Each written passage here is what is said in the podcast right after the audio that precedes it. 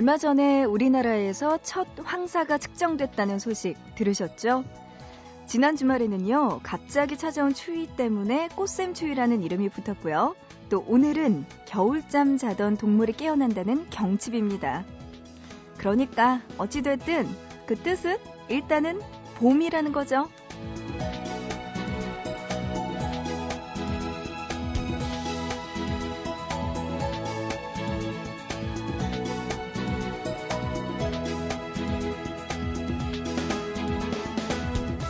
사계절의 첫 번째 계절, 새 학기의 시작, 다시 한번 출발할 수 있는 3월. 보고 싶은 밤, 구은영입니다.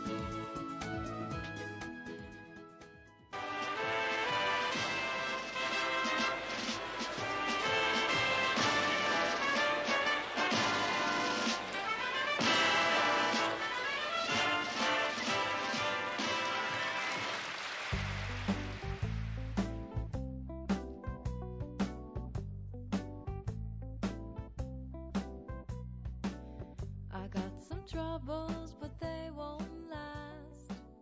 I'm gonna lay right down here in the grass. 노래 끝이 이런 건가요, 원래? 아, 네.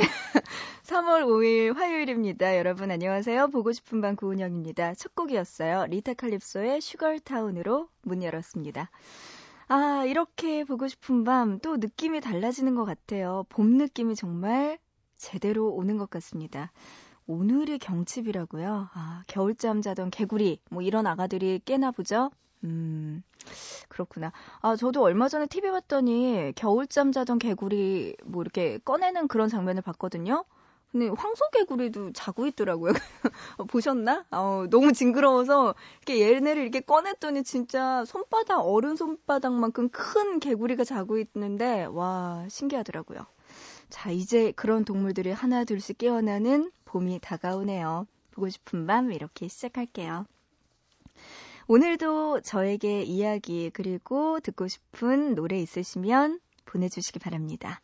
문자는요, 짧은 문자 한 건에 50원, 긴 문자 한 건에 100원의 정보 이용료 추가되고요. 우물정자 누르시고 8001번으로 보내주시면 됩니다.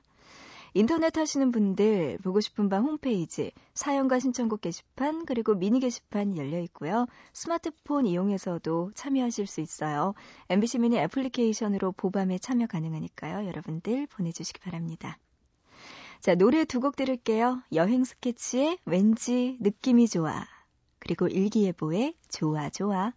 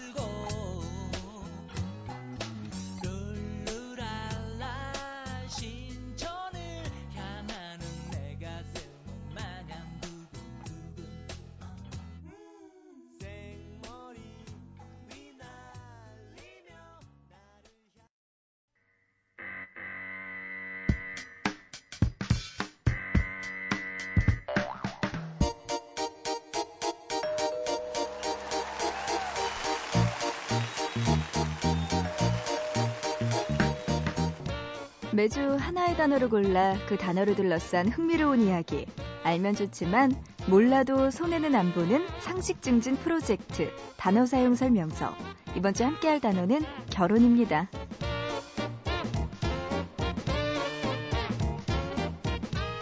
결혼식은 사람들의 인생에 있어서 새 출발 또는 두 번째 인생을 알리는 날이기도 한데요. 이런 의미는 예나 지금이나 변함없지만 그 형식은 크게 달라졌습니다.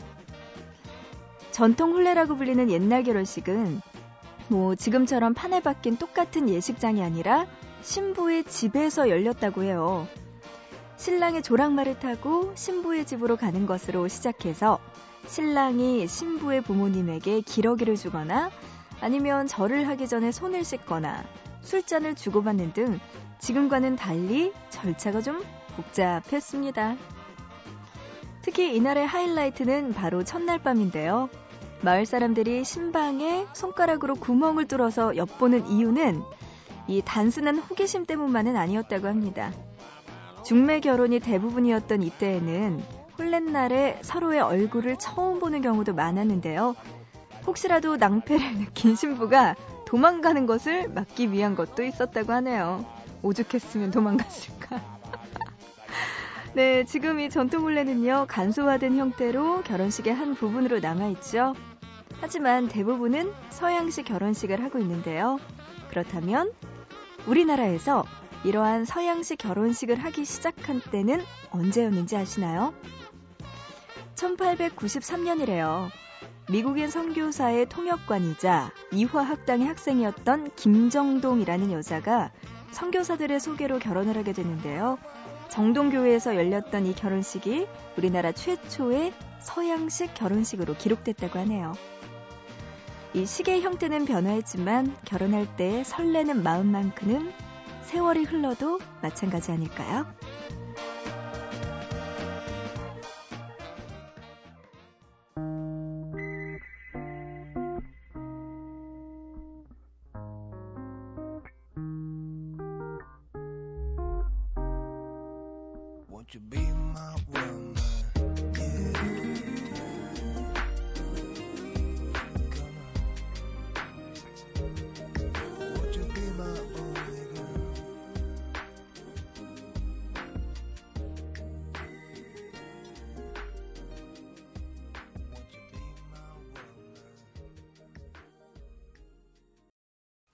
네, 단어 사용 설명서 결혼과 관련된 이야기 했고요. 이현우의 메리미로 또 함께 노래 듣고 왔습니다. 야, 진짜 결혼, 옛날 전통 혼례에 대한 이야기 나누는 중간, 그리고 이 노래를 듣는 사이사이에 이제 결혼식을 하고, 뭐, 신혼여행이 어디로 갔네, 누구는 어디로 갔네, 누구는 어디로 갔네, 이런, 네, 너무나 먼 이야기만 들었어요. 얼마 전에 저희 아나운서국에서도 차미연 선배, 미연 선배님 결혼하셨거든요. 그래서 와, 결혼식장 갔다 왔는데 정말 예쁘고 신랑 신부 예쁘고 멋지고 아, 진짜 그날 슬펐어요. 저는 네. 슬퍼서 쓰러질 정도로 그러긴 했는데 어쨌든 네. 결혼식은 항상 가서 보면은 어, 보는 아무 관계 없는 나인데도 불구하고 그 떨리는 느낌 있잖아요. 그리고 가장 결혼식에서의 하이라이트는 뭐니 뭐니 해도 신랑 신부 부모님께 인사할 때 그때 그렇게 많이 울더라고요. 제 주변에 있던 하객 이제 분들도 다들 막 눈물을 대성통곡을 하는 네, 아무튼 그런 모습 네, 봤습니다. 결혼 축하드리고요. 네. 아. 그래요. 이번 한 주는 좀 괴롭긴 하겠지만 함께 결혼과 관련된 다양한 이야기들 나눠볼게요. 오늘은 전통 혼례 이야기 나눠봤습니다. 근데 진짜 예전에는 중매 결혼이다 보니까 몰랐겠죠? 신랑 신부 얼굴 전혀 모르는 상태였는데 어떡해요? 만약에 딱 이제 첫날 밤에 이렇게 딱 얼굴을 서로 봤는데 이건 아니잖아요. 서로 이러면 정말 죄송하지만 이건 아니잖아요. 이렇게 되면 진짜 어떻게 그래도 살아야죠. 옛날이니까. 어, 너무 그렇다. 아, 그렇구나. 요새 태어나길 잘했네요. 어쨌든. 네, 문자로 2823님이요. 언니, 저 오늘 생일이에요. 친구들 모두 바쁘다고 해서 오늘 혼자 보내야 할 것 같아요. 이따가 혼자 케이크 사와서 자축하면서 먹으려고요. 아, 짠하다. 아, 짠한 사연. 네, 2823님. 그래요. 친구들이 오늘따라 왜 다들 바쁠까요? 그래도 하나 다행인 게 저랑 이야기 됐잖아요. 생일 축하드립니다. 그래요. 케이크 사서 혼자서 자축하긴 하겠지만 그래도 내년에는 꼭 친구들 그리고 가족들과 함께 보냈으면 좋겠네요. 생일 너무너무나 축하해요. 세상 혼자 살 때도 있거든요. 괜찮아요. 문자로 9965님은요, 며칠 동안 독감 때문에 잠만 잤더니 오늘은 잠이 안 오네요. 예전에 새벽에 일하면서 듣던 기억이 납니다. 하면서 오랜만에 찾아주셨네요. 음, 독감. 요새는 진짜 감기, 독감 한 번 걸리면 낫기 힘든데 고생 많이 하셨네요. 9965님. 잠이 안 온다고 하시면서. 그래요. 이제는 좀 나아졌겠죠, 독감? 빨리 후를 털어버리시기 바랍니다. 문자로 8315님, 고민이 있어요. 제가 하고 싶은 일을 하고 싶어서 야간 알바도 하고 열심히 살고 있는데요. 막상 제가 좋아하는 그녀를 위해서는 해줄 수 있는 게 아무것도 없어서 너무나 답답합니다. 하셨어요. 음, 좋아하는 그녀에게 해줄 수 없다? 뭘 못해 주는 건가? 근데 뭐 상황은 저는 정확하게는 모르겠지만요. 여성분들이 생각보다 그렇게 많이 바라는 거 아니거든요. 그냥 어 바쁘다가 시간 날 때 짬짬이 연락해 주기. 혹은 둘이 그냥 날씨 좋으면 손잡고 한강 산책하기. 뭐 이런 정도만 해도 충분하지 않을까요? 8315님이 뭘 못해줄 거 없잖아요. 그런 소소한 거 챙겨주시면은 아마 그녀도 감동할 겁니다. 너무 걱정 마시고요. 아르바이트도 열심히 하세요. 문자로 0280님, 밤샘 과제 하면서 4일째 듣고 있다고요. 외로워 죽겠네요. 봄이 오길 바라는 마음으로 노래 신청합니다 하셨네요. 밤샘 과제하는데 외로워 죽겠대. 아직 덜 힘들구만. 어? 좀 더 힘들어 봐야지. 네, 외로운 생각도 안 들죠. 그래요. 브로콜리 너마저의 유자자 노래 신청해 주셨는데요. 이 노래 들려드리고요. 이어서 벤 폴스 5의 스카이 하이까지 노래 두 곡 들려드립니다. 바닥에 남은 차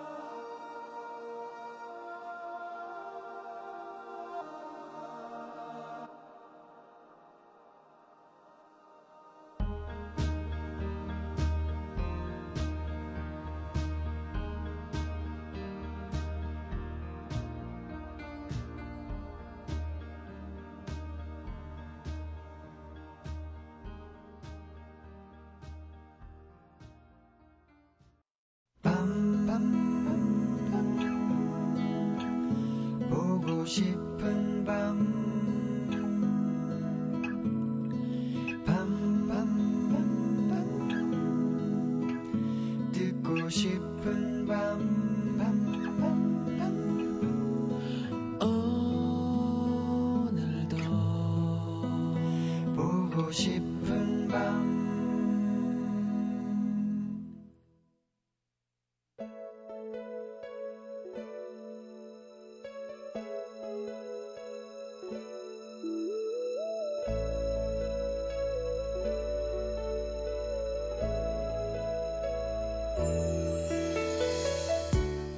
지금?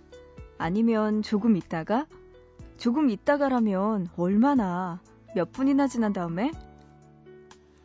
같은 쪽에 앉아 있어서 이쪽 자리에서는 옆모습만 보이는 옆 테이블의 남자가 휴대전화에 문자를 확인한 후 마주 앉아 있던 친구에게 이렇게 묻고 있다. 조급한 듯 보이는 남자는 아마도 사랑을 하고 있는 것 같다. 혹은 이제 막 시작하려는 참인지도 모르겠다. 그래서 궁금한 것이 많다. 잘 모르겠어서 누군가의 도움이 필요한 시점이다. 그 상대가 마주 앉아 있는 친구인 듯 했다.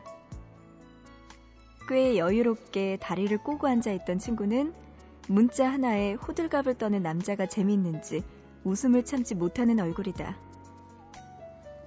친구는 이쯤 됐으니 단문을 보내도 좋다는 신호를 줬고, 단, 내용은 너무 길지 않게. 그렇다고 오해할 만큼 짧지도 않게 보내야 한다고 알려주었다. 남자는 양손으로 몇 글자의 문자를 입력한 후 친구에게 보여준다.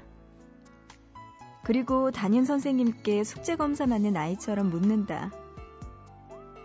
이렇게 마지막에 마침표보다는 물결 표시가 낫겠지. 마침표는 너무 딱딱해 보이잖아. 두 사람의 대화가 유치해서 웃어버릴 뻔했다. 얼핏 봐도 남자는 어리다. 뭔가 많이 알고 있는 듯 하지만 듣고 보면 별 내용도 아닌 걸로 엄청 어른인 척하는 저 친구도 분명 어리다. 어쩌면 그래서 어울렸을지 모른다. 남자도 특수문자 하나에 고민할 수 있구나 싶어 꽤 신선하게 느껴졌다. 그리고 보면 아무것도 모를 것 같지만 그래서 더 솔직하게 사랑할 수 있는 나이가 있다. 유치하지만 그래서 사랑이라고 말하는 모습들이 있다. 그렇기 때문에 그 누구의 사랑에도 함부로 웃을 수는 없겠다 싶다.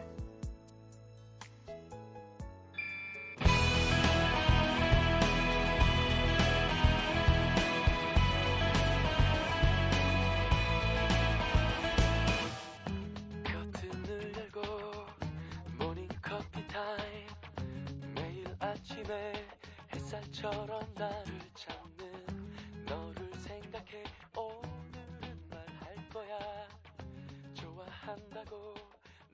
처음 본 날부터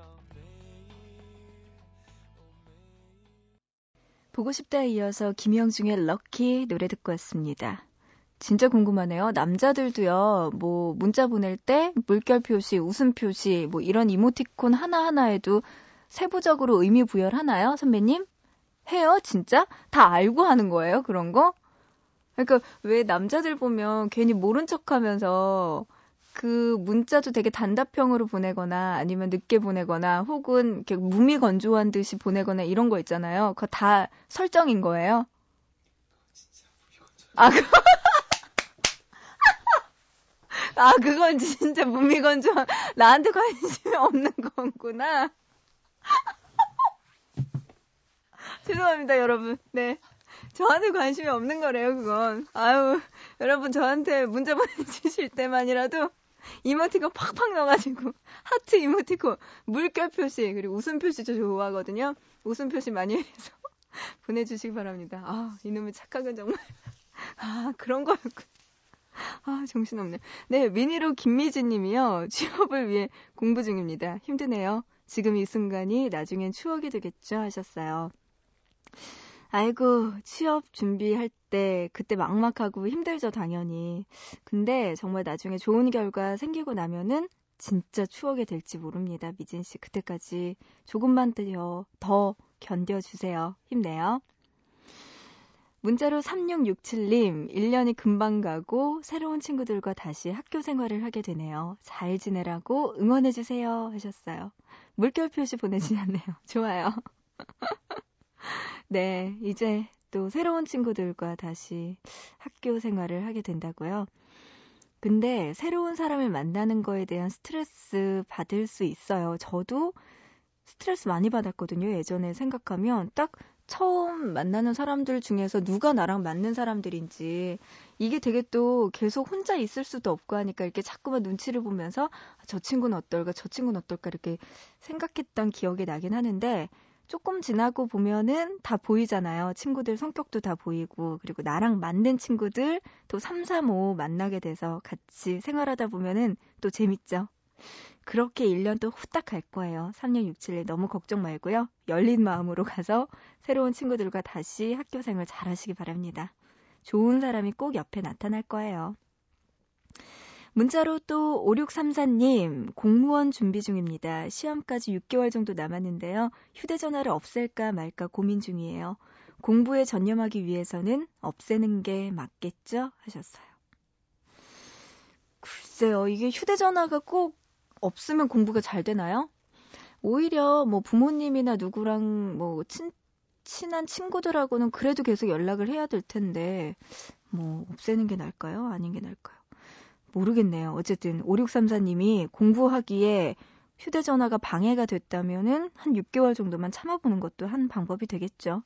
어쨌든 그렇게까지 생각하고 독하게 공부한다면 좋은 결과 분명히 있을 것 같네요. 좋은 결과 꼭 만드시기 바랍니다. 노래 듣고 갈게요. 김다솜님의 신청곡이네요. 윤도현의 너라면 좋겠어. 먼저 이 노래 들려드리고요. 이어서 더너츠 노래도 띄워드립니다. 사랑노트.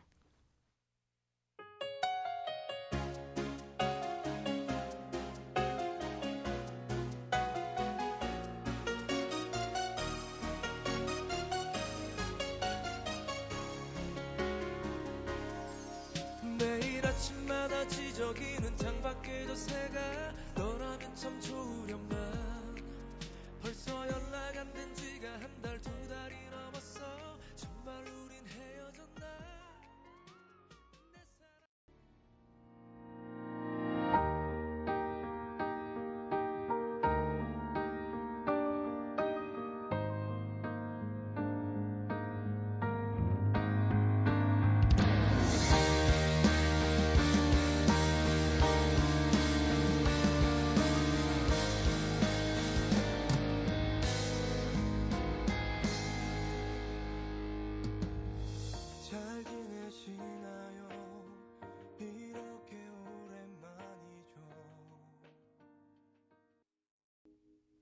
윤도현의 너라면 좋겠어, 더너츠의 사랑노트 두 곡 들었습니다. 지현우 씨가 있던 그룹 더너츠였죠. 지현우 씨가 지금 군대를 간 중간에 새로운 멤버 영입해서 더너츠가 이렇게 새로운 노래 또 사랑노트 가지고 나왔습니다. 이 노래까지 들어봤고요. 이어서 갤럭시 익스프레스의 언제까지나 노래 한 곡 더 듣고 올게요. 언제나 꿈이 덜 깬 것처럼 같진 않아. 언제나 술이 덜 깬 것처럼 갈증은 멈춰지지가 않아.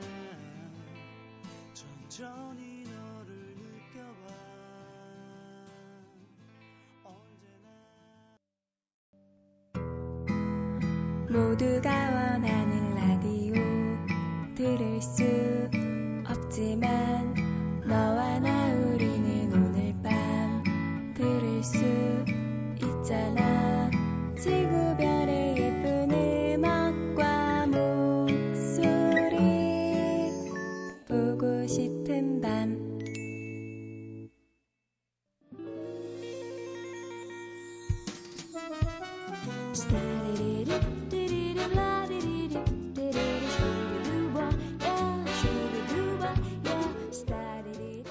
함께한 보고 싶은 밤 오늘은 여기까지입니다.